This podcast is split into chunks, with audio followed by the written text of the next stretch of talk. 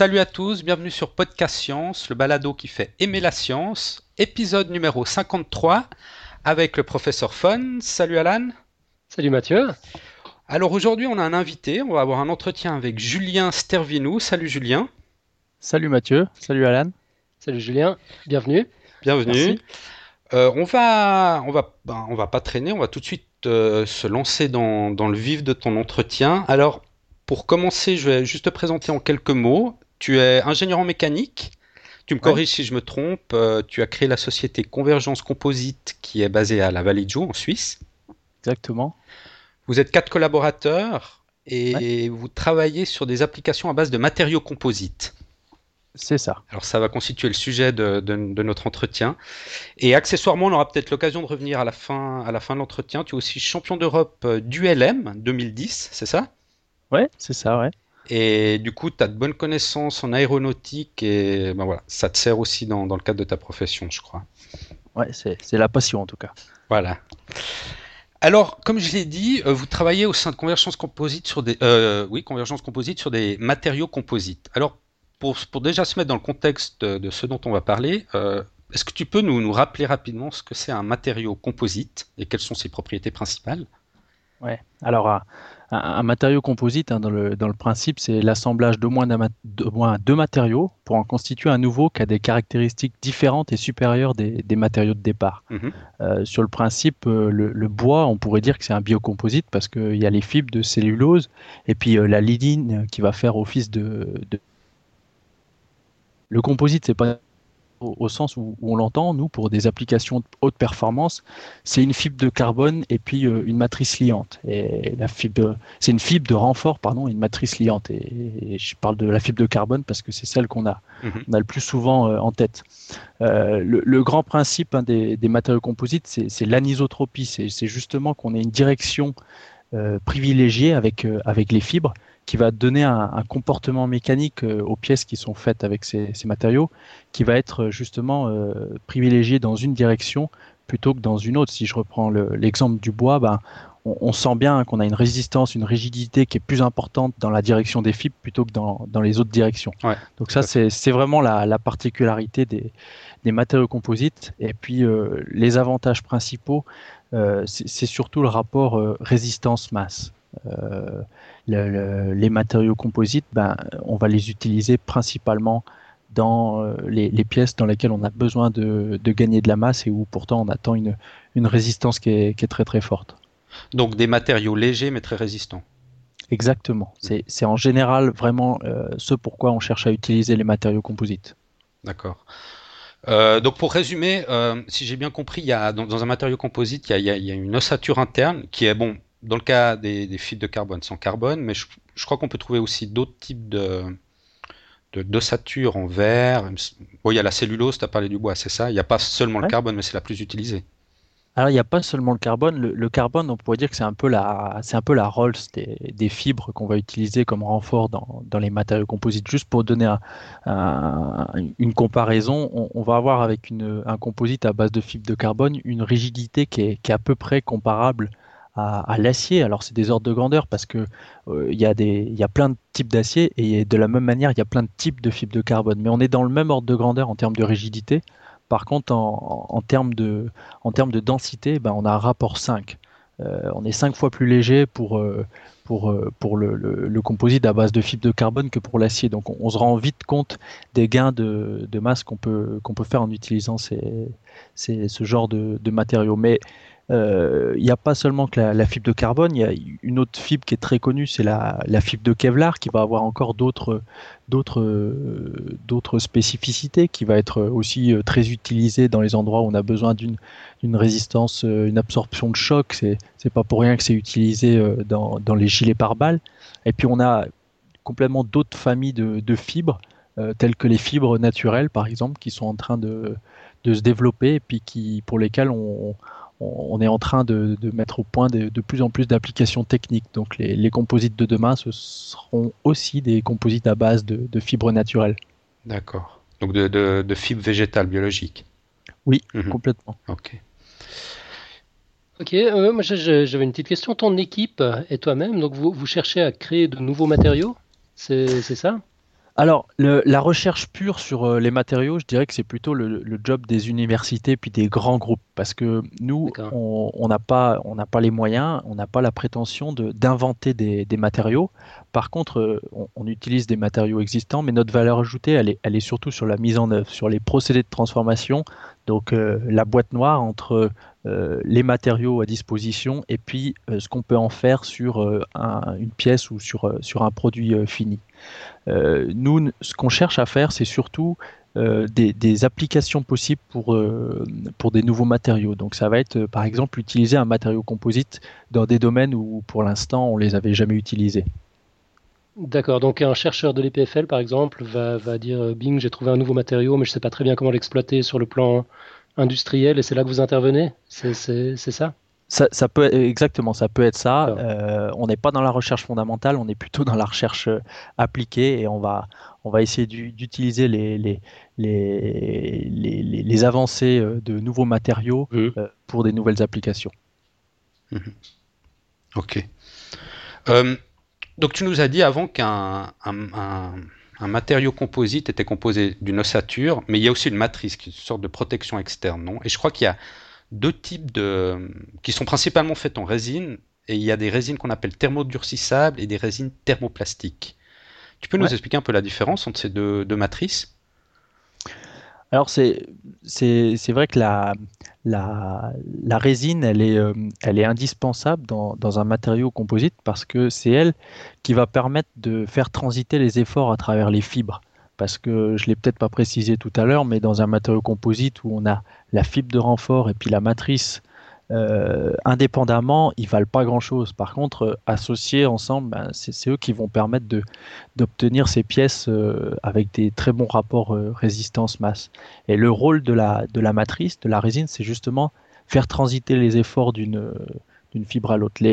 Donc il y a, en gros deux familles, hein, les, thermodurcissables, où, en fait on va avoir une réaction de, polymérisation et où on va permettre, en mélangeant un, catalyseur avec une résine, on va déclencher une réaction en chaîne qui va tisser un, réseau d'atomes en, trois dimensions. Puis c'est comme ça qu'on va passer d'une résine liquide à, une résine solide. Mmh ce, caractère en, trois dimensions sur, sur, la résine qui va être polymérisée, c'est ce qui procure la bonne résistance mécanique mais euh, c'est aussi ce qui rend euh, ce phénomène-là euh, irréversible. toute action extérieure qu'on pourrait amener pour, pour détruire cette chaîne, ben, ça, ça signifierait une, une, rupture de la résine. Donc c'est irréversible. Mais à la différence d'une résine thermoplastique, qui elle, si je reprends l'image de la 3D, elle va plutôt posséder un réseau de chaînes en 2D mais euh, l'avantage, c'est qu'on a une réaction qui est, réversible. Donc ce type de résine, je peux les chauffer pour les rendre suffisamment liquides, les mettre en forme avant de les, solidifier euh, de nouveau avec un refroidissement. Mmh. Ça veut dire qu'on peut réutiliser des matériaux composites qui sont, qui sont constitués de résine thermoplastique? Exactement, on peut les réutiliser et on peut. C'est d'ailleurs un, des avantages majeurs, c'est qu'on peut les voir aussi comme une, comme des composites qui peuvent être recyclables. Ah d'accord, ouais. Par contre, euh, l'inconvénient qu'on peut euh, voir par rapport aux résines thermodurcissables, c'est qu'on a des caractéristiques mécaniques qui sont quand même euh, moins élevées dans la, dans la majorité des mm. cas. Donc la résine parfaite, elle n'existe pas. Et on, faut trouver le compromis. il faut trouver le compromis. Il y a une résine et, une fibre qui seront plus adaptées à, un besoin qu'à un autre. Et toi, au sein de Convergence Composite, vous, vous travaillez plutôt sur des thermodurcissables ou des thermoplastiques ou les deux? Eh ben, on travaille sur les, sur les deux parce que euh, dès qu'on parle de performance, c'est clair qu'on va, on va s'orienter euh, plutôt vers des résines euh, thermodurcissables. Par contre, aujourd'hui, au sein de Convergence, on, on, essaye aussi de, de développer les, les, les, applications pour les fibres naturelles, mais aussi pour des résines euh, naturel. Et ça, c'est euh, quelque chose qui qu'aujourd'hui euh, nous plairait beaucoup pour pour les composites de demain, c'est de pouvoir utiliser un, composite qui soit 100% naturel. Parce qu'utiliser une fibre naturelle avec une résine qui l'est pas du tout, ben l'objectif n'est pas totalement atteint. Par contre, pouvoir faire un composite qui soit à base de fibres naturelles et avec une résine naturelle qui soit réutilisable et recyclable, Là, ça devient intéressant parce qu'on a un produit qui est technique, on a des applications techniques, mais pour autant, euh, euh, ben, on est écho au, vrai sens du terme. Mhm. J'imagine qu'il y a aussi une question de coût, bien je ne sais pas si les, thermoplastiques sont plus, plus coûteuses que les thermodurcissables. Enfin, le processus euh, derrière. C'est en général, on peut dire quand même que les, thermoplastiques vont permettre de réduire les coûts assez généralement parce que on va surtout parce qu'on va avoir des temps de cycle, des temps de mise en œuvre, des temps de transformation de la matière qui sont beaucoup plus courts. Ah ouais, donc les euh, thermoplastiques seraient moins chers que les thermodurcissables. Oui, en tout cas au niveau des temps de, au niveau, au niveau des temps de cycle, c'est très sensible. D'accord. Ok. Euh, tu m'avais dit, on s'était parlé il y a quelques temps pour, pour préparer cette émission, et que tu m'as dit que tu avais commencé ton parcours chez, chez le fabricant de montres Audemars Piguet et, que vous y avez créé euh, la première montre en, carbone. C'était à l'occasion de, la Coupe de l'América 2007 pour Alinghi, donc l'équipage suisse. Euh, je crois que c'est une série limitée. Tu, peux nous en dire un peu plus sur cette montre en carbone? Oui, alors c'était euh, c'était une c'était une première dans le domaine de l'horlogerie parce que jusqu'à présent il n'y avait jamais eu de boîte de montre qui soit totalement fait en, en matériaux composites. Et hum, ça s'était jamais fait, euh, pas parce que euh, personne ne s'y était penché, mais parce qu'il y avait des, difficultés qui étaient assez, euh, difficiles à surmonter. les matériaux composites, on n'a pas trop parlé des domaines d'application, mais ils sont, principalement utilisés dans, l'aéronautique, dans le, nautisme, dans le, sport, et, c'est surtout sur des pièces de grande dimension.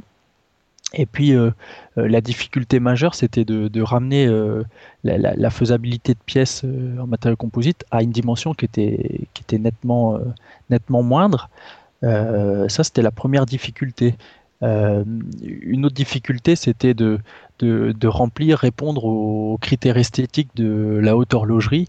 Ça, ça c'est vraiment un enjeu assez, assez complexe pour les matériaux composites parce que d'habitude, c'est pas dans leur euh, c'est pas ce qu'on attend de d'un matériau composite de leur part. Voilà, on, l'attend beaucoup plus euh, du côté des performances euh, mécaniques que sur que sur la qualité esthétique. Donc même les, matériaux les plus nobles ont, ont du mal à, répondre aux critères d'exigence esthétique de, de, la haute horlogerie. Alors pour un matériau composite, ça a été une vraie difficulté. Puis une autre difficulté dont on peut parler, c'est la, la, contrainte d'étanchéité, parce que euh, c'est une montre qui devait être euh, étanche à, 100 mètres et résister donc à, 10 bars de pression. Alors euh, bah déjà, faut mécaniquement résister à ces 10 bars sans, déformation.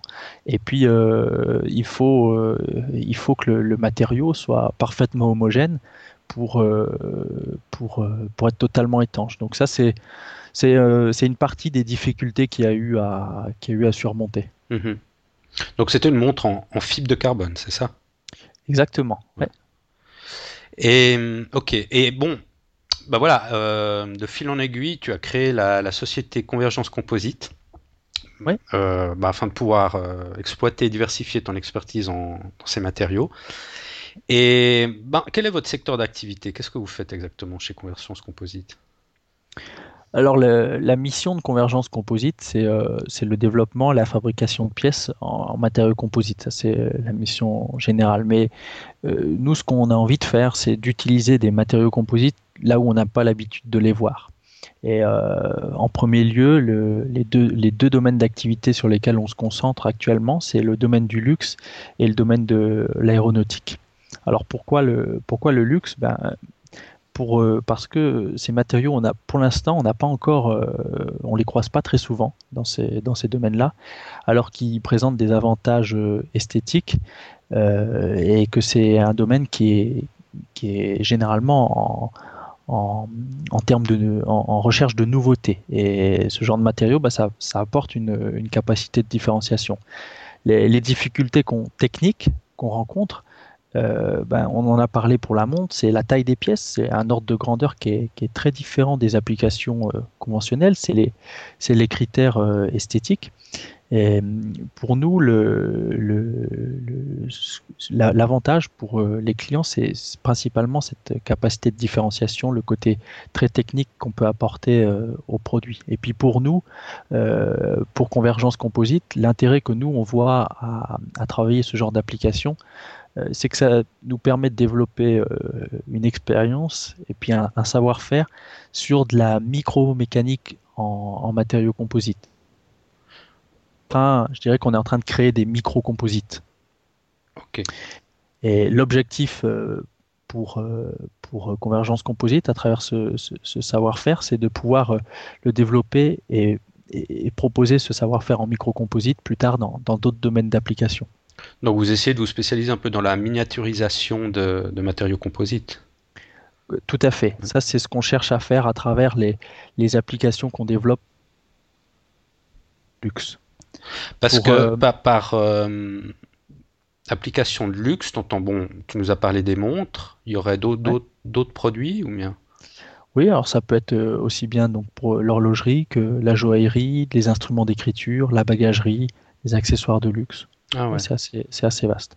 Pour l'aéronautique, on ne cherche pas à travailler sur le produit en lui-même, pas sur la, fabrication d'éléments euh, qui, qui, sont inclus sur les avions en eux-mêmes parce que en tant que petite euh, petite structure on n'a pas pas les moyens de, de, certification qui sont qui sont assez conséquents euh, pour pour l'aéronautique. Par contre on cherche à travailler sur le procédé de transformation en lui-même mm-hmm. Juste pour que ce soit clair, quand on parle d'aéronautique, c'est quel genre de pièces qui sont en matériaux composites? Est-ce que c'est l'avion? C'est la carcasse de l'avion qui est en matériaux composites ou bien c'est plutôt euh, des, euh, des, des, parties euh, moins. comment dire moins, moins, importantes? Moins sollicitées Alors, c'était le cas il y a quelques décennies parce que maintenant on peut dire qu'il y a plusieurs décennies que les matériaux composites sont, font leur apparition dans les avions de transport. Euh, au début, ils étaient cantonnés à des pièces plus de l'ordre du capotage et qui n'étaient pas très sollicitées mécaniquement, mais euh, ça a complètement changé et ils envahissent de plus en plus euh, l'avion. Donc aujourd'hui, ils sont déjà utilisés pour des pièces de structure, donc des pièces qui jusqu'à jusqu'à il n'y a pas si longtemps que ça étaient, étaient faites avec des alliages d'aluminium, d'acier ou de titane. Donc ça, c'est déjà le cas aujourd'hui.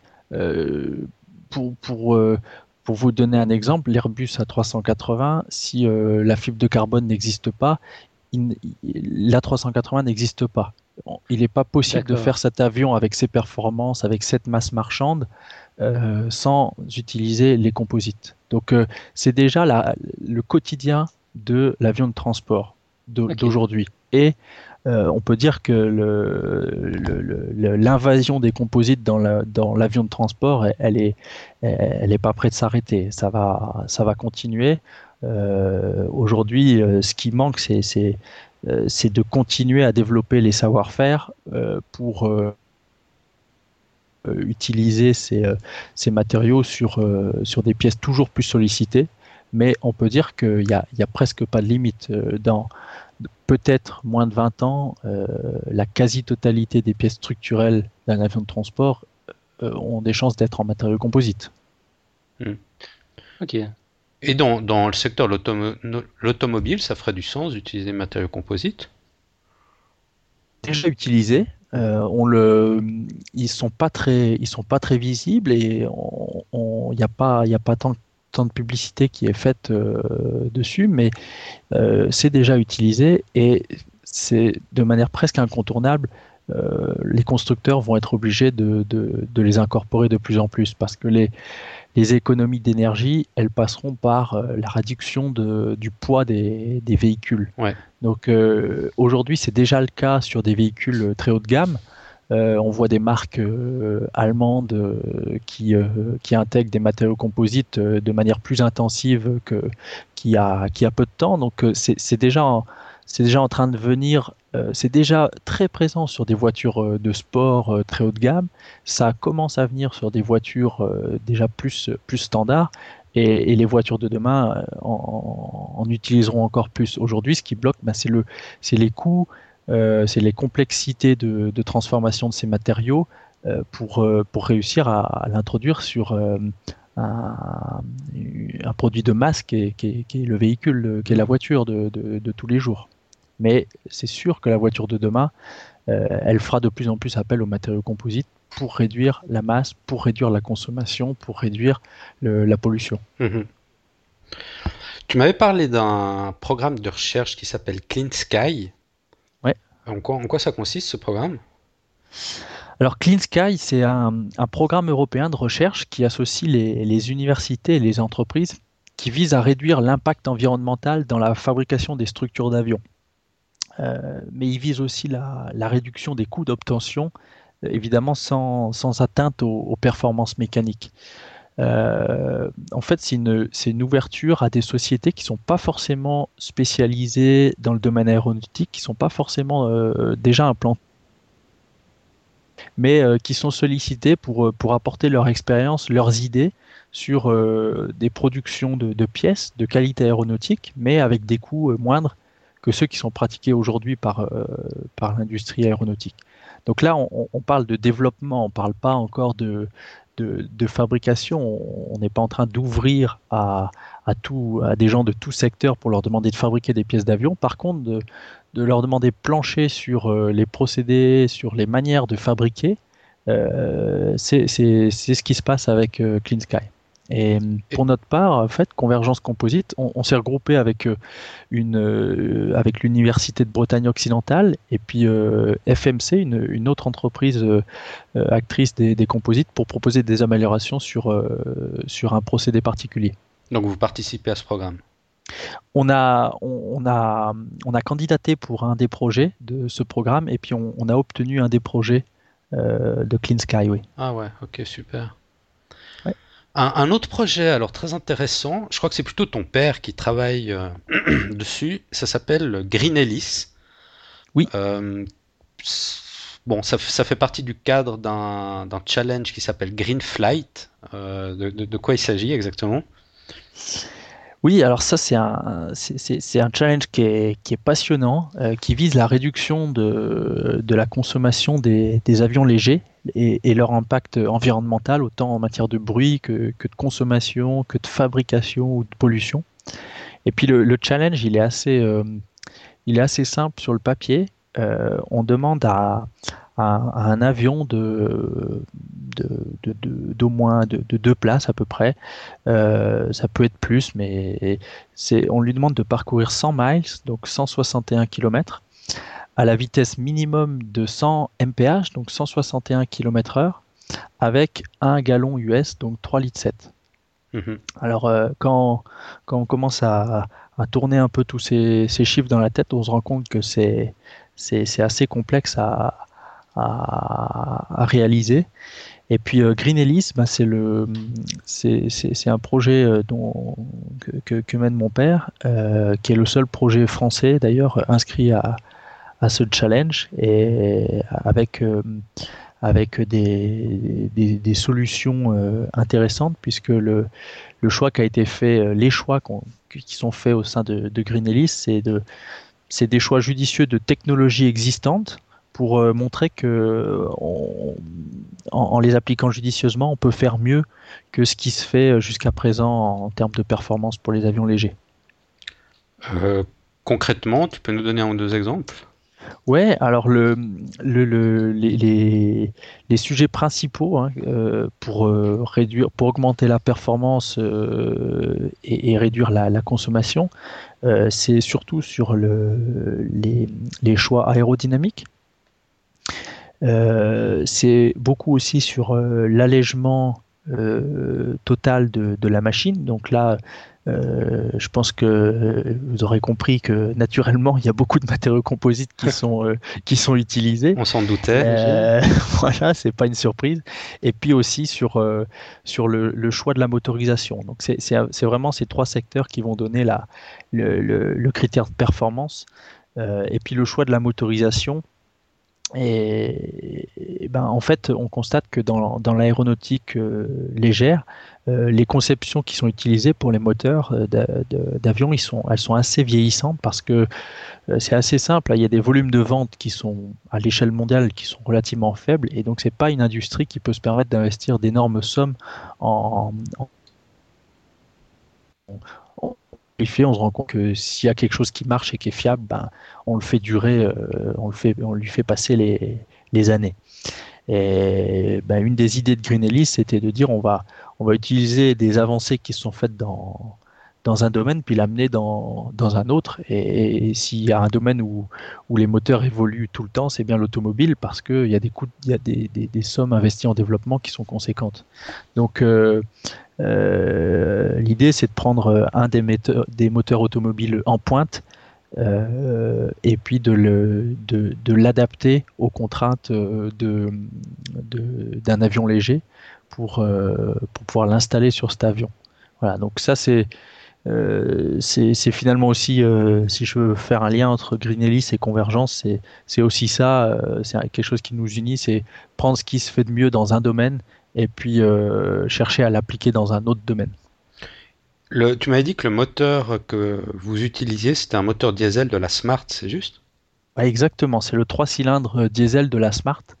Euh, ben le, le, choix du diesel parce que euh, c'est le, le, le, le, carburant diesel, c'est ce qui donne la meilleure consommation spécifique. Donc c'est pour une quantité euh, de, de, carburant donné, c'est lui qui permet de développer le plus de, puissance. Euh, donc quand on cherche à, vraiment optimiser la consommation, le diesel est imbattable par rapport à l'essence. Par contre, l'inconvénient par rapport à un moteur essence, c'est la masse totale du moteur qui est, qui est plus forte. Donc, euh, utilisation sur des avions légers.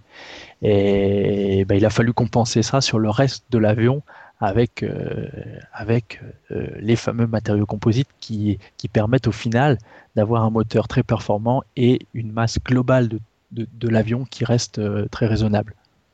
Donc en résumé, Green Ellis, vous travaillez sur l'optimisation aérodynamique, sur l'allègement de l'engin grâce à des matériaux composites et sur une meilleure motorisation, on va dire. Exactement. Ok. Et puis, euh, j'ai noté les contraintes dont tu as parlé, mais en les relisant, je me dis que j'ai dû faire une, une erreur. Il s'agit de faire 161 km à 161 km/h, donc en une heure, en ne consommant pas plus de 3,78 litres de carburant, c'est ça? Tu as très bien noté, c'est exactement ça. Ça me paraît complètement fou, parce que avec un, un, fou un moteur de Smart, même une Smart n'arrive pas à ces performances-là sur, sur la route. Comment est-ce que vous faites voler un avion par-dessus le marché? C'est dingue, quoi. On y, arrive à, tenir ces contraintes.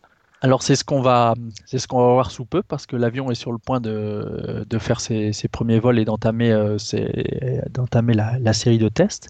Euh, on, on, aujourd'hui, on n'a pas la certitude d'arriver exactement à ça, mais en tout cas, on a la certitude d'en être très proche. Euh, le, le, le, il n'y a pas de, il a pas de véritable secret. Euh, si ce n'est le travail très approfondi sur les trois sujets euh, que, dont, dont, on a parlé. Euh, c'est juste que c'est un cahier des charges qui est très, qui est très précis. Aujourd'hui, il, il, y a déjà des avions qui sont capables de remplir deux de ces trois contraintes à la fois. Ah on est capable d'aller à cette vitesse euh, en consommant aussi peu, mais avec euh, mais on n'est pas capable de le tenir sur cette distance-là. Sur la distance. Ou alors, on est capable d'aller aussi vite à telle distance, mais en consommant plus. Euh, ça, on l'imagine assez bien. Mais les, trois critères, ça donne, c'est un cahier des charges très précis. Et jusqu'à présent, euh, il n'y a pas de machine qui a été conçue pour répondre à ce besoin précis-là. Mmh, mmh. actuellement, on peut regarder dans la production mondiale et dans ce qui tout ce qui s'est déjà fait, il n'y a aucune machine capable de répondre à ça. Maintenant, ce cahier des charges, il a été posé euh, pour le Green Flight Challenge. Euh, les gens qui ont posé ça, euh, c'est la NASA. C'est une association américaine qui s'appelle la CAFE, mais qui est soutenue par la NASA. Et, et, on voit bien que derrière, non seulement il y a un price money qui est conséquent pour euh, inciter les gens à se pencher sur, euh, sur ce problème-là. Et, l'objectif qu'il y a derrière, c'est de faire avancer le, la, connaissance aéronautique faire avancer le, le, le, le domaine scientifique, améliorer les performances, réduire l'impact de, du mode de déplacement qui est, l'avion léger. Mhm. Juste pour la, compréhension, quand on parle de, de ces contraintes-là, c'est décollage inclus? C'est décollage inclus. Ah, alors, euh, complètement fou. Juste, euh, je fais une toute petite parenthèse, mais Green Flight Challenge, euh, c'est un, une étape vers quelque chose d'encore plus ambitieux qui est, qui est toujours soutenu par la NASA, puisque aujourd'hui on parle de ça, mais en 2013, il y a un, un autre challenge qui exige les mêmes, les mêmes contraintes, mais qui en plus euh, demande aux machines qui y participent d'être capables de décoller et de se poser sur un terrain qui fait une centaine de mètres de long. Donc là, c'est encore complètement euh, autre chose. C'est-à-dire qu'on demande, on demande à la fois à l'avion d'être une Formule 1 en vol avec euh, la sobriété d'une voiture du marathon Shell et en plus de se poser comme un 4x4. Donc euh, ce qu'il y a aujourd'hui est compliqué, mais c'est rien à côté de l'ambition de, de, ce qui doit être fait. Parce que justement, en relation avec cette ambition, tu m'avais dit qu'en fait, on s'est rendu compte que le temps de vol passé en avion est en réalité, quand on fait un, trajet en avion actuellement, il est en réalité très faible temps de vol vis-à-vis du temps total qu'on passe pour, pour faire euh, ben, tout le voyage de porte à porte finalement parce qu'on a de chez nous jusqu'à l'aéroport le trajet qui prend du temps. Après, il y a des temps d'attente à l'aéroport.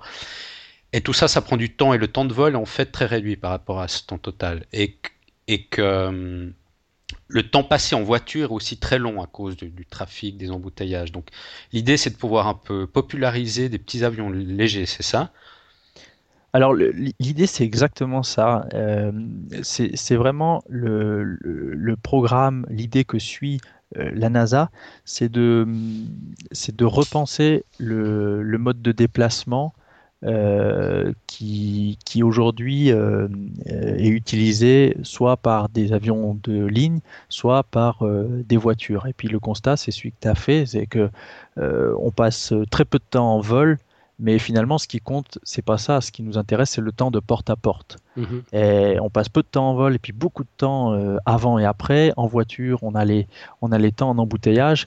Et donc, euh, on va plus gagner à réduire les temps de vol. Par contre, euh, il faut trouver un moyen de se rendre plus vite d'un point A à un point B. Et le, le, le premier challenge qui est de voler vite, relativement vite, en consommant peu, c'est une étape, c'est-à-dire euh, c'est juste pour dire ok quand on sait faire ça, on sait se déplacer de manière durable parce qu'on a un impact qui est, mesuré euh, sur l'environnement. Et la deuxième étape dont je vous ai parlé de se poser et de, décoller et d'atterrir sur euh, un terrain qui fasse une centaine de mètres, ça, signifie qu'on ne parle plus d'aéroport, on parle d'aéroports de, poche qui peuvent être complètement rapprochés des zones d'habitation. Mhm. Et aujourd'hui, si euh, les temps de transport de, et vers l'aéroport sont longs, c'est parce qu'on est obligé d'excentrer ces aéroports mhm. à cause de la distance d'atterrissage, à cause du bruit euh, de, l'impact euh, sonore. Et si on a des machines qui, dont, la, nuisance sonore est très faible et qui sont capables de se poser en toute sécurité sur des, sur des distances très courtes, bah on peut euh, raisonnablement les rapprocher des zones d'habitation. Dès l'instant qu'on est proche des zones d'habitation, on réduit forcément le temps de déplacement de, porte à porte. Ouais, effectivement. Ça, c'est l'ambition, pardon, c'est l'ambition du, programme soutenu par la NASA. Euh, juste pour vous donner un petit le, le, le, niveau d'ambition auquel euh, les gens qui soutiennent ce projet le mettent, c'est qu'ils souhaiteraient que ce projet soit à Obama ce que ce qu'Apollo a été à Kennedy, a été à Kennedy. Donc, euh, vous voyez un petit peu l'ambition du programme. Ah ouais, quand même. Hein. Mais bon, ça va quand même prendre du temps pour pour que chacun ait son petit avion dans son jardin, non? C'est pas pour euh, demain.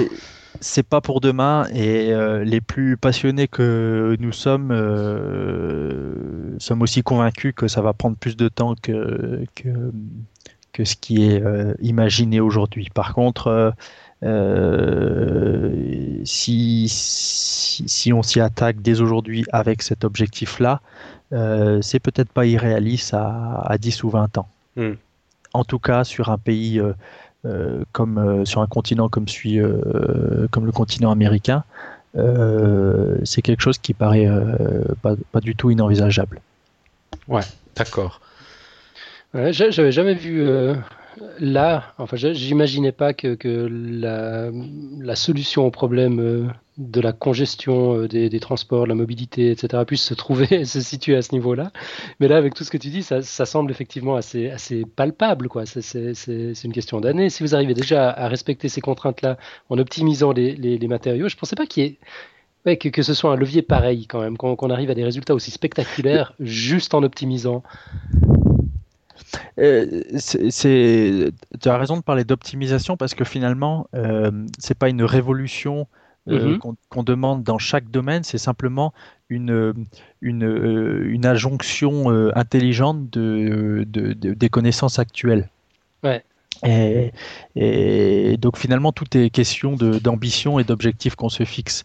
Le, le dernier, ce qui peut encore freiner, à, condition que tout ce, ce, dont on a parlé soit réalisable techniquement, ce qui peut freiner, c'est bon évidemment la notion de, de coût, euh, et puis aussi la notion d'utilisation de, technique. Euh, c'est-à-dire qu'aujourd'hui, on est euh, quasiment tout le monde est capable de conduire sa voiture et, de s'insérer dans un trafic avec en respectant le code de la route, mhm. mais on n'imagine pas demain matin tout le monde capable de piloter un avion.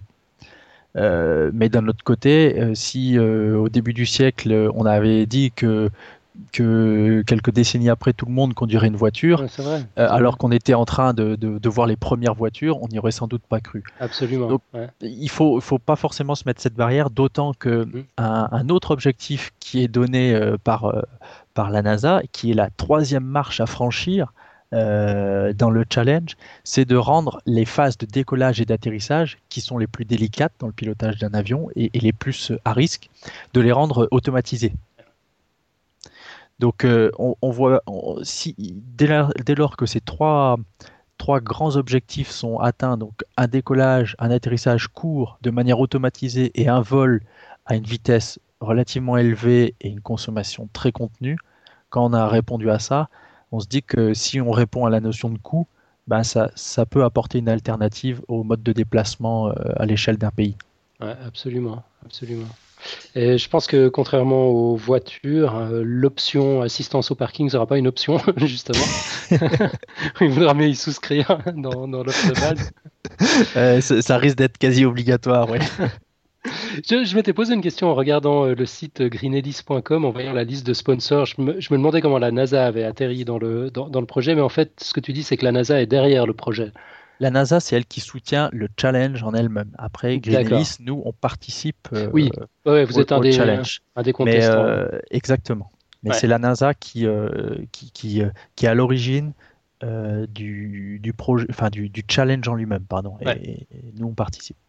D'accord. J'ai vu Renault dans la liste des, des, sponsors. Ça, c'est un, un, sponsor de Green ou il est aussi derrière le challenge? Il n'est pas du tout derrière le challenge, il est derrière Green Ellis, il est derrière le Green Ellis en tant que projet français. Et euh, les liens entre Renault et, Mercedes euh, ne sont pas euh, insignifiants. Et donc c'est le moteur de la Smart qui équipe l'avion. Mhm. mais l'expérience, et l'expertise de Renault ne sont pas pour rien dans, dans la mise au point euh, d'une application euh, aéronautique de, de, ce moteur de Smart.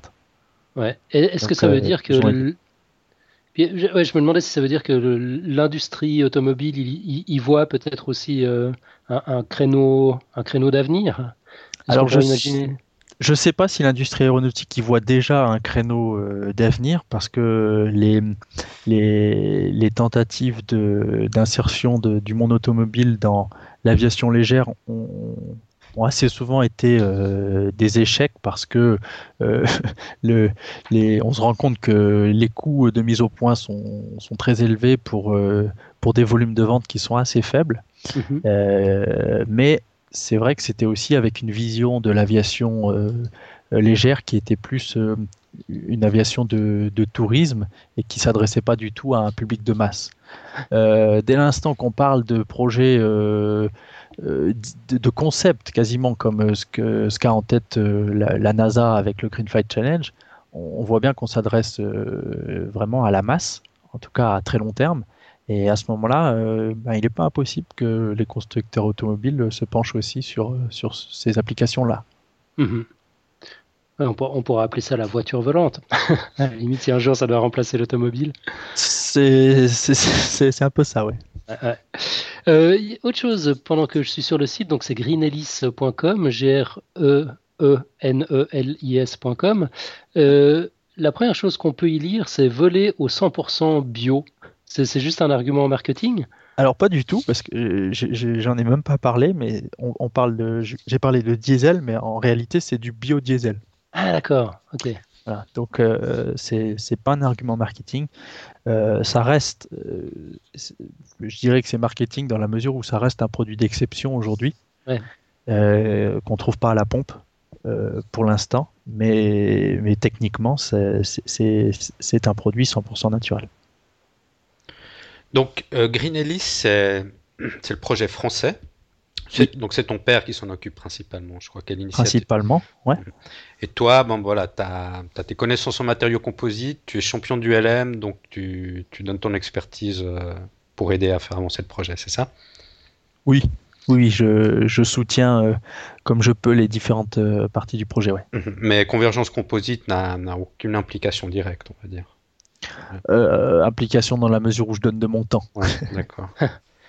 et, donc, Greenellis, c'est le projet français. Il y a, tu sais, plus ou moins, il y a, combien d'équipes qui travaillent euh, sur ce challenge Green Flight Alors, sur, euh, il y a 18 dossiers qui ont été retenus. des projets du, un petit peu du monde entier. avec des solutions, c'est assez intéressant, mais avec des solutions très très diverses. Et, ce qui est intéressant, c'est de, de, constater que euh, ce sont des, des, équipes très hétérogènes qui se sont penchées sur, euh, sur ce challenge, des équipes qui sont toutes passionnées, euh, des petites équipes en général, souvent privées. c'est combien de personnes, par exemple, Green Ellis Green Ellis, c'est 4 à 5 personnes de manière très active et puis une foule de partenaires et, euh, d'interventions ponctuelles. Mais euh, c'est un, noyau de, de 4 à 5 personnes. Et c'est un petit peu la structure d'une grande partie des équipes qui, souhaitent participer au Green Flight Challenge. Mhm. Donc, euh, ce Green Flight Challenge, il aurait dû avoir eu lieu en, en mois de juillet, c'était reporté la date, c'est juste? Oui, ça a été reporté parce que les, le, cahier des charges, vous l'avez compris, est, très complexe et mmh. il a en plus été fixé euh, il y a un petit peu moins d'une année et demie. Donc euh, ça a demandé, euh, ça a exigé pour chaque participant de partir d'une feuille blanche et de concevoir et de fabriquer et de tester, de fiabiliser une machine en moins d'un an et demi. Pour pour des, des, des, concepts nouveaux, et c'est ce qui est attendu avec un, avec un, tel cahier des charges, c'est très très court. Donc euh, euh, par rapport à, au nombre de, de, de, projets qui n'étaient pas prêts, et, et c'est aussi le cas de, de Green puisque la machine est sur le point de faire ses premiers vols, mais elle n'est pas, pas encore euh, opérationnelle, ben, ils ont été obligés de décaler le, le, le projet. Et on a déjà une nouvelle date alors le, la date euh, est en septembre. Euh, ça veut dire que malheureusement Green Ellis euh, n'y participera pas ah, pour, pour le challenge de, de cette année.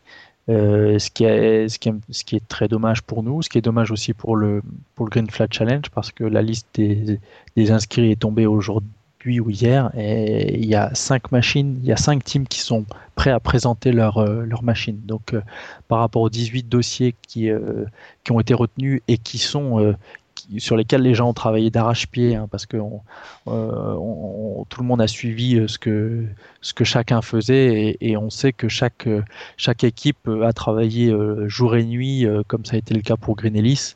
mais la contrainte de temps a été, a été trop forte. Après, c'est c'est pas totalement dommageable parce que bah, le, travail il est quand même fait et puis et puis il va servir pour euh, la suite. Mais donc ce, Green Flight Challenge il, il va pas se répéter, il a, il a lieu juste euh, cette année et après il y a des étapes supplémentaires dont tu avais parlé mais ou bien chaque année. Ça a lieu en ça, ça a lieu en 2000 le, le, challenge suivant aura lieu en 2013 euh, avec donc comme on a dit tout à l'heure, une, une, marche en plus. Mhm. Euh, par contre, il n'est pas impossible de d'imaginer que euh, face à la difficulté de, de ce qu'ils exigent, de ce qu'ils exigent, euh, ils scindent, ils scindent en, plusieurs étapes et puis ça, je pense que le, le, le, cahier des charges tel qu'il est fixé aujourd'hui soit répété en 2011 et puis que en, marge euh, en 2013, pardon, puis qu'en marge, ils ajoutent la marge supplémentaire sur les contraintes de, décollage et d'atterrissage. Mais euh, il y aurait tout intérêt à ce que les, les, gens qui ont planché pour être présents en 2011 puissent, euh, avec, avec le travail fourni, présenter leurs travaux en 2013. Mhm. Et là, ça paraît beaucoup plus raisonnable, autant pour les équipes, pour présenter, parce qu'il ne faut pas oublier qu'on qu'on fait des avions et que c'est potentiellement plus risqué que, que, quelque chose qui reste au sol. Euh, donc ça ne peut pas se faire dans la précipitation et ça, les phases de mise au point et de, de test euh, euh, étape par étape en toute sécurité sont, sont incontournables. Mmh. Ouais, c'est clair. C'est quand même fou des contraintes de temps pareilles. Quand on vous demande. En une année et demie de construire un avion qui. qui, Ouais, de, de, révolutionner l'industrie aéronautique et si ça se trouve le transport de, de tous les jours, de régler tous ces problèmes-là. Vous avez juste une année montre en main pour y arriver avec des contraintes folles. C ouais, c'est un petit peu, c'est un petit peu, c'est un petit peu étrange. Bon, c'est aussi un, pour faire sans doute une sélection sur les sur les gens les plus motivés et les projets les les plus euh, les plus crédibles. Euh, le, constat qui a été fait, parce qu'on n'imagine euh, absolument pas ça dans des grosses structures ou dans des grosses entreprises, euh, mais le constat qui a, été fait par, par les gens qui organisent ce challenge, c'est que finalement, quand on parle d'efficacité à proposer des, des, des, solutions innovantes, on a souvent des résultats au moins aussi intéressants avec des gens qui sortent de nulle part qu'avec des grosses structures ou des gros moyens. Et que finalement, euh, avoir un price money qui est relativement élevé, parce qu'on parle de 1,5 million euh, dollars pour le gagnant, euh, c'est relativement élevé pour une petite équipe ou pour une, pour une équipe de passionnés privés. Et puis c'est ridicule pour une grosse entreprise. Donc on voit bien que la sélection, elle est là. on souhaite attirer les passionnés, les gens qui n'ont pas l'occasion de, de, de donner leur, euh, leur avis ou de proposer leurs solutions dans, dans peut-être dans des cadres de, professionnels et euh, sur le côté euh, passionnel ben, de pouvoir les, les, mettre en avant. Et une machine, un avion biplace pour pour une, une, équipe de passionnés, c'est pas en, termes d'investissement de, moyens, c'est pas insurmontable. Mhm. Donc on voit bien que la sélection elle est là. On veut des petites, des relativement petites équipes qui apportent des solutions très très innovantes et qui sont très réactives. Alors, euh, donner un an et demi, c'est aussi euh, filtrer euh, d'emblée les grosses structures parce qu'on sait qu'ils ont, ils ont même pas le temps de constituer le dossier. Quoi. ils ont juste le temps de faire, de faire trois réunions de brainstorming. Exactement. Mais on doit avouer que c'était un petit peu court et euh, on, va voir ce qu'il en est euh, à la fin septembre, mais euh, on ne serait pas étonné que l'organisation décide de soit de reporter encore, soit de renouveler le même challenge dans une ou deux années. Mhm. D'accord. Et puis, cas échéant, s'il reportait un petit peu, vous, vous pourriez peut-être être prêt? Ouais, tout à fait. Oui, bien sûr ça, ça, serait, ça, serait, ça serait une belle récompense que de pouvoir y aller parce que ça a été une très très grande frustration que, que, que, que l'avion puisse pas être présent et ça s'est joué vraiment à, à, très très peu de choses parce que bon, voilà. bon, bon, on souhaite bonne chance à Green Alice. On est sûr que ça va, vous allez avoir beaucoup de succès. En tout cas, c'est un beau projet. Merci. Euh, on arrive gentiment au bout de, de cet entretien. Euh, Alan, quelque chose d'autre? Ouais, moi j'avais encore une petite question. Donc on, a dit en début d'émission que tu étais champion d'Europe du LM. Ouais. Euh, et puis tu es basé en Suisse. Euh, alors moi je- je- j'entends là une, une, une opposition assez forte, hein, une incompatibilité. Euh, tu tu t'entraînes où? Les, les ULM sont toujours interdits en Suisse, non? Alors, euh, ils sont interdits, euh, oui et non. Ah. Euh, les, les- les- les ULM, en fait, ils, ils souffrent un petit peu dans tous les pays. Ils souffrent encore de leur image d'il y a, d'il y a 25 ans, de les images des débuts qui ont été un petit peu catastrophiques. Et alors que depuis, ils ont énormément évolué et que dans ULM, il y a beaucoup, beaucoup de choses. Il y a beaucoup de machines différentes aujourd'hui. Et un ULM actuel, ça peut aussi être une machine tout en carbone qui vole à 250 km/h avec 80 chevaux. Euh, donc euh, l'image de l'ULM, elle est, elle est complètement à, à refaire. Et on dit qu'ils sont interdits en Suisse. En vérité, il y a certains ULM très haut de gamme, tels que ceux que je viens de décrire, qui, sont, qui peuvent voler en Suisse, mais euh, qui sont sous une catégorie spéciale qu'on appelle Ecolite. Mais pour ma part, euh, je m'entraîne en France. D'accord. Et tu vas participer au championnat 2011 Alors, euh, je fais une impasse sur le championnat 2011 Mhm. euh, pour, euh, pour me consacrer totalement au, au lancement de Convergence Composite. Par contre, bah, je donne rendez-vous en 2012. Ok, ben on sera là, on espère.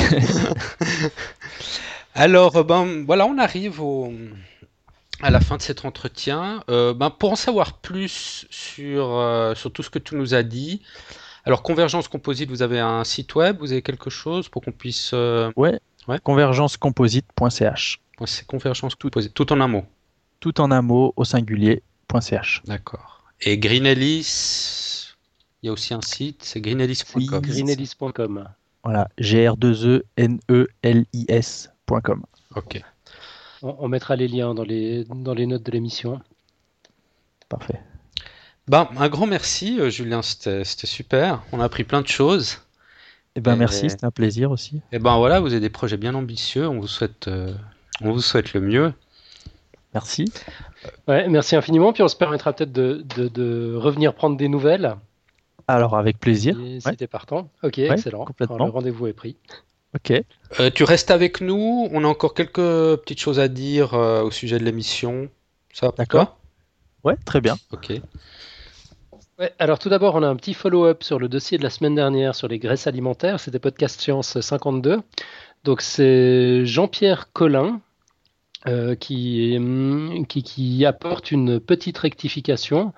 Euh, donc euh, Jean-Pierre Collin, c'est notre compagnon de promotion, entre autres, euh, euh, pour, l'accession au Café des Sciences. Euh, voilà, on est, entré ensemble avec Marion Sabourdi. On a fait une entrée à, trois.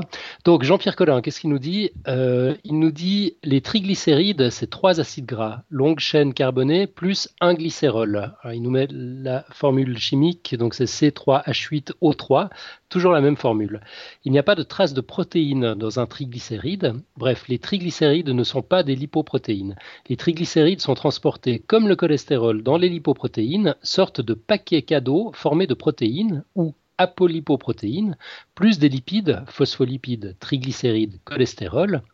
Euh, une, petite, une petite image serait utile, effectivement. Effectivement, c'est ce que j'allais dire. ouais. Pas simple. hein. On va essayer, on va essayer d'en trouver, d'en trouver une. Mais alors, euh, ce qu'il y a de très sympa, c'est la métaphore qu'il nous donne après. En gros, il nous dit plus le paquet cadeau est gros et plus il est léger. C'est les low density lipoproteins, on en parlait la semaine dernière, les LDL. Et si le paquet est petit, alors il est plus dense, c'est les high density lipoproteins HDL. Et voilà leur composition pour info. Donc les LDL, les low density, c'est 10% de triglycérides, 20% de phospholipides, 45% de cholestérol et 25% de protéines. Donc le LDL, c'est ce qu'on appelle le mauvais cholestérol aussi. Et les HDL, bah, c'est 5% de triglycérides, euh, 30% de phospholipides, 20% de cholestérol, donc c'est moins que dans le, dans le LDL, et 45% de protéines, donc plus que dans le, dans le LDL. Remarque au passage, les phospholipides forment les membranes plas- plasmiques de toutes nos cellules avec le cholestérol. Ils sont constitués d'un glycérol plus deux acides gras plus un groupement phosphate. Alors voilà, la vérité est rétablie. J'ai dit des bêtises la, la semaine dernière. Euh, son commentaire est disponible bien sûr euh, dans les, mm, dans les commentaires du dossier qui, se trouve en ligne. Un tout grand merci de cette précision. Et puis on avait annoncé la semaine dernière aussi qu'on ferait un petit follow-up euh, sur le, le, dossier de la criminologie. Donc c'était les questions de Draculito et les réponses d'André Kuhn qui, qui complétait euh, l'interview euh, qu'on avait faite dans Podcast Science numéro 45. Donc Draculito avait, posé le le décor, il nous avait dit j'aurais bien aimé qu'André Kuhn nous donne quelques exemples concrets de prévention situationnelle. Le plus évident me semble être de réduire les sommes d'argent détenues en un lieu donné pour réduire, pour réduire l'attractivité d'un hold-up, par exemple euh, dans une banque ou la caisse d'un magasin, mais au-delà. Alors André Kuhn lui a répondu euh, qu'on voit une diminution des brigandages depuis l'avènement des cartes de crédit, une diminution des agressions de cabines téléphoniques depuis l'avènement des cartes après paiement, puis une seconde fois avec l'arrivée sur le marché des téléphones cellulaires et la disparition des cabines téléphoniques. Euh, on voit également une diminution des accidents de la circulation routière à Drachten, c'est aux Pays-Bas, après l'élimination de tout feu, passage clouté et autres signalisations. Ça c'est vrai, j'avais vu un reportage sur, euh, euh, sur, cette expérience. C'est toute une ville en fait qui a, supprimé tous ces panneaux de, de, signalisation. Tu n'as plus un feu rouge, tu n'as plus un panneau de stop, rien du tout. Les gens sont censés se, se regarder et se mettre d'accord. Ouais, j'avais entendu qu'il y a deux, trois projets de pilotes dans certaines villes. Ouais, je sais qu'il y a Bristol en Angleterre aussi, il y a... mais c'est qu'une partie, c'est un quartier de Bristol, alors que là c'est carrément toute la ville. Et, c'est spectaculaire, en fait ça marche mieux qu'avec euh, qu'avec des feux de signalisation routière. Ouais, je sais pas si ça peut s'appliquer partout, ça. Ouais, je sais pas. Je sais pas, ouais, à Genève ou à Paris, euh, j'ai quelques doutes. Mais bon, euh, donc il donne encore d'autres exemples. La diminution des cambriolages après l'abolition des machines à sous dans les bars. Euh, la diminution des vols de moto après l'introduction de l'obligation de porter un casque, la diminution des vols de vélo devant un mur qui a été repeint alors qu'il était préalablement couvert de tags, etc. Et tout cela sans effet de déplacement de la criminalité vers d'autres cibles. Il y a bien quelques 5% d'auteurs hautement motivés qui commettent leurs méfaits ailleurs, mais les autres cessent tout simplement leur activité criminelle puisque les occasions de commettre leur infraction disparaissent. L'occasion faisant le larron, l'absence d'occasion crée moins de larron. Aussi simple que ça. Donc, ce n'était pas la seule question de, de Draculito, il y en avait d'autres. Il disait, par exemple, en l'écoutant rapidement, on pourrait comprendre ses propos comme un rejet complet de la prison, considérée comme une peine caduque et inadaptée. Alors André Kuhn répond, en effet, il existe un courant de criminologie dit radical ou abolitionniste qui part de l'idée que la prison n'a pas de raison d'être, on a aboli les châtiments corporels, la peine de mort, etc., alors que les gens d'alors les considéraient comme indispensables pour réguler la société. Eh aujourd'hui, nous savons pourtant réguler la société sans ces peines pourquoi pas une société demain dans laquelle l'enfermement appartiendra à l'histoire du droit pénal? Autre question de Draculito qui, dit, qui, demande ce que dit la criminologie sur des formes de peines alternatives. Est-ce qu'elle en propose de nouvelles? Est-ce qu'elle a pu évaluer leur mérite par rapport aux autres peines, classiques, aux, peines classiques? Réponse d'André Kuhn. On attribue souvent à Einstein l'idée que l'on ne résout jamais les problèmes au même niveau intellectuel sur lequel elles ont été créées. Ça, ça aurait pu faire une petite côte pour ouais, Sympa, ouais. Euh, il en va de même du droit pénal. Il n'est donc pas utile de tenter de trouver d'autres genres de sanctions que l'on utiliserait dans un modèle purement rétributif. Pourquoi ne pas chercher un autre modèle? C'est ainsi que certains ont proposé un modèle réparateur, dans lequel on ne se penche plus sur le passé pour sanctionner ce qui est arrivé, mais sur l'avenir pour réparer les dommages causés. Ce modèle est appelé Restorative Justice et part de l'idée que l'usage de la force étatique pour sanctionner ne sert à rien et qu'une action plus à l'amiable de faire euh, permettrait de résoudre les conflits nés d'une infraction pénale de manière bien plus adéquate que le système rétributif actuel. Ensuite, euh, encore une, petite question de, Draculito, je vous rassure, j'arrive au bout, mais enfin c'est vraiment un dialogue que je trouve que je trouve passionnant, qui complète qui complète ça enrichit bien le dossier. C'était des bonnes ah questions qu'il avait posées Draculito. Absolument, ouais. donc Draculito, c'est lui également qui s'est proposé euh, de faire la transcription de, de l'interview. Euh, puis il a dû bosser dessus euh, tellement qu'il connaissait le dossier sur le bout des doigts en arrivant à la fin de, la retranscription. Puis voilà, il a noté tout ce qu'il titillait. Euh, donc il demande quelles sont les caractéristiques des sociétés reposant sur une autre justice? Parce que Amérique du Sud et Afrique, c'est un peu vague. En filigrane, est-ce que les comportements et donc les infractions sont comparables? D'après André Kuhn, est-ce qu'une société pourrait fonctionner en l'état en utilisant l'autre forme de justice Ou bien est-ce que cette forme de justice choisie par une société est elle-même un élément constitutif de, la société en question? Auquel cas, on changerait obligatoirement et profondément une société en utilisant un autre modèle de justice. Y a-t-il dans l'histoire des exemples de sociétés qui seraient passées d'une forme de justice à l'autre? Ou est-ce que ce fonctionnement est tellement lié à la culture qu'on conserve le même type de justice jusqu'à la chute de sa civilisation? Réponse d'André Kuhn. Cette question me permet d'approfondir un peu la restorative justice, puisque c'est exactement de cela qu'il s'agit. En effet, il existe des sociétés dans lesquelles, plutôt que de se retrouver devant un juge à la suite d'un crime, agression, vol, etc., on se retrouve devant un facilitateur, dont le rôle est de trouver le moyen d'offrir aux protagonistes et à leur entourage respectif une plateforme de discussion et de résolution des problèmes qui ont mené et qui ont été engendrés par l'infraction. Ces Family Group Conferences, Peace and Healing Circles, ou encore mieux Sentencing Circles, sont des sortes de procès sans l'aspect rétributif, mais uniquement l'aspect réparateur. Les sociétés en question ne sont pas fondamentalement différentes des sociétés européennes, puisqu'au-delà de l'Afrique et de l'Amérique du Sud, cela se trouve aussi au Canada et en Océanie. À certains endroits, il existe même les deux solutions. Il y a donc deux codes de procédure pénale et les, parties choisissent laquelle elles désirent mettre en œuvre. Pour ce qui est de l'aspect historique, euh, poursuit euh, André Kuhn, si l'on considère l'Europe, on observe que l'histoire du droit est celle du droit romain, suivie du droit romain redécouvert. Et l'on oublie toujours ce qu'il y a eu entre les deux, c'est-à-dire euh, le droit des peuples dits barbares. Celui-ci était beaucoup plus amiable que le droit romain et que le droit actuel. Notre histoire n'est donc pas celle de l'application linéaire d'un droit rétributif. J'espère avoir répondu au mieux à vos questions. Avec mes meilleures salutations, André Kuhn je crois qu'il a bah, bien répondu. Hein. alors effectivement, c'est le moins qu'on puisse dire. Un immense merci à tous les deux pour, pour tout le temps qu'ils ont passé euh, à, approfondir euh, ce, dossier euh, et à, répondre aux, dernières questions, aux dernières, dernières zones de, flou. C'est vraiment formidable. On y voit beaucoup plus clair. Merci Draculito. Merci André Kuhn. Ça a d'ailleurs été un dossier qui a eu pas mal de succès, j'ai l'impression. Il y a eu des bons retours positifs hein, sur ce dossier. Ouais, c'est vrai. C'est vrai. Bon, on était un petit peu en dehors de notre terrain habituel. C'est vrai que personne ne savait trop à quoi s'attendre. Et puis, euh, je crois que ça a été une, excellente surprise, effectivement. Hein. Mhm. Alors, euh, bon, on va bientôt conclure. Encore une petite chose. Euh, on avait lancé un débat la semaine passée sur cette fameuse illustration de la marge du, progrès. Et on a eu quelques, on avait demandé la réaction des auditeurs, donc on a eu quelques réactions. je vais vous les citer rapidement. Alors tout d'abord Xavier Agnès qui nous dit qu'il est d'accord avec le professeur Fon sur le fait qu'on ne peut pas trancher, mais il faut en débattre quand même. Alors ça c'est ce que nous dit Xavier Agnès. Marco... il dit aussi merci Mathieu. Merci Mathieu.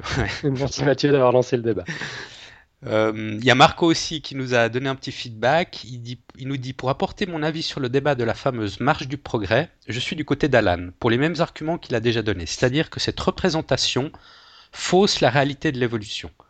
Alors je suis d'accord avec Mathieu quand il dit qu'il faudrait plutôt la voir comme la représentation imagée de notre petite lignée. Mais malheureusement, très peu de personnes ont assez de recul pour n'y voir que cela. Et les images sont souvent bien plus parlantes que les explications. Donc l'impact de cette représentation a, je pense, apporté de grandes confusions dans l'esprit des néophytes. Quelqu'un qui n'a pas un minimum de prérequis en ferait une interprétation complètement fausse. Tant la notion de progrès se dégage de cette image, ce qui est bien sûr une idée à bannir de tout esprit évolutionniste.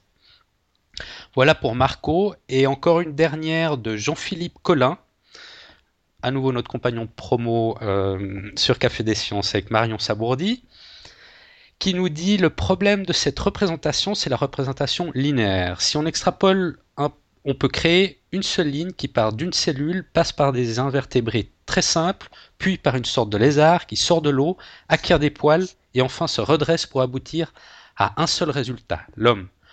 Alors que l'évolution trie simplement la diversité et aboutit à une infinité de résultats. Cette image met en, ligne le résultat de l'évolution, mais pas l'évolution elle-même. Ça, j'aime bien. Ouais. En fait, je crois que Ouais, c'est ça qui nous différencie un petit peu. Sans doute. Moi, je m'attarde plus sur le résultat et toi plus sur le, le- la- Sur le le processus. c'est vrai. En fait, l'ancêtre du singe et de l'homme était peut-être bipède, donnant ensuite des individus plus adaptés à un environnement forestier où le déplacement bipède est moins utile. Voir par exemple cette image. Il nous met un lien vers une image. On vous la mettra sur le, dans les notes de l'émission et il termine en nous disant enfin cette image, si elle frappe l'inconscient, ne plaide vraiment pas en faveur de l'évolution. Je ne pense pas qu'elle ait une vertu pédagogique parce qu'elle ne dit rien du processus de l'évolution, mais vraiment rien. Bref, je suis contre l'associer au terme évolution, alors que dans l'esprit des gens, cette image et ce terme sont synonymes. Voilà pour Jean-Philippe Collin. Voilà. Bon, le débat n'est pas, n'est n'est pas clos. Mais je pense qu'il a porté un- une bonne piste là. Quand, Ouais, quand dit c'est un cette, cette image met en ligne Ouais. le résultat de l'évolution, mais pas l'évolution elle-même. Absolument. Mhm. Voilà, voilà. Ok, et puis une, une avant-dernière chose, la dernière étant euh, le moment tant attendu, la quote que tu vas, que tu vas nous livrer dans quelques instants. Je voulais juste signaler une illustration de Lucille euh, sur le, le blog de, de, podcast, de Podcast Science. Euh, donc c'est podcastscience.fm. Euh, il faut dérouler un tout petit peu, puis vous verrez, vous verrez son, son illustration, qui n'est pas l'illustration d'un de nos dossiers cette fois, euh, mais euh, qui illustre un sujet d'actualité scientifique. Euh, on sait enfin pourquoi les mains deviennent ridées en sortant du bain. Elle, elle nous a illustré tout ça magnifiquement. Je vous invite à aller, à aller découvrir ça sur le blog. Excellent. Et puis, euh, puis bah voilà, c'est le moment qu'on attendait tous. La quote, qu'est-ce que tu nous as préparé cette semaine? Alors, une petite quote un peu en relation à ce dont nous a parlé Julien. Euh, c'est une quote de Henri Poincaré qui nous dit C'est par la logique qu'on démontre, c'est par l'intuition qu'on invente. Alors voilà, j'ai pensé, j'ai pensé à Julien, à sa société Convergence Composite, à Greenellis, qui, qui, voilà, qui sont pleins dans l'innovation, dans, dans les nouvelles technologies. Et bah, je pense, j'imagine, leur faut beaucoup d'intuition et j'espère qu'ils qui, qui vont en avoir suffisamment pour pouvoir euh, participer à ce projet et, et mener à bien cette aventure chez Convergence Composite. Ouais, ouais, c'est- c'est- c'est- ça, ça me plaît beaucoup. Ça, ça, ça, ça- ça représente bien euh, nos projets. Alors, euh, si, si, euh, si tu veux, quand l'avion volera, euh, on l'écrira sur le, sur le fuselage. Ah ouais, sympa. Excellent, ah, génial. Ah ouais, ça serait super. Très bien. Bah voilà pour aujourd'hui. Euh, merci encore, Julien. Merci à vous. C'était un très plaisir. agréable. Et puis, ben, pour nous, on se retrouve la semaine prochaine, comme d'habitude. D'accord, professeur Fun Ça roule. Alors, excellente semaine. À bientôt. Ciao. Ciao, ciao. Au revoir.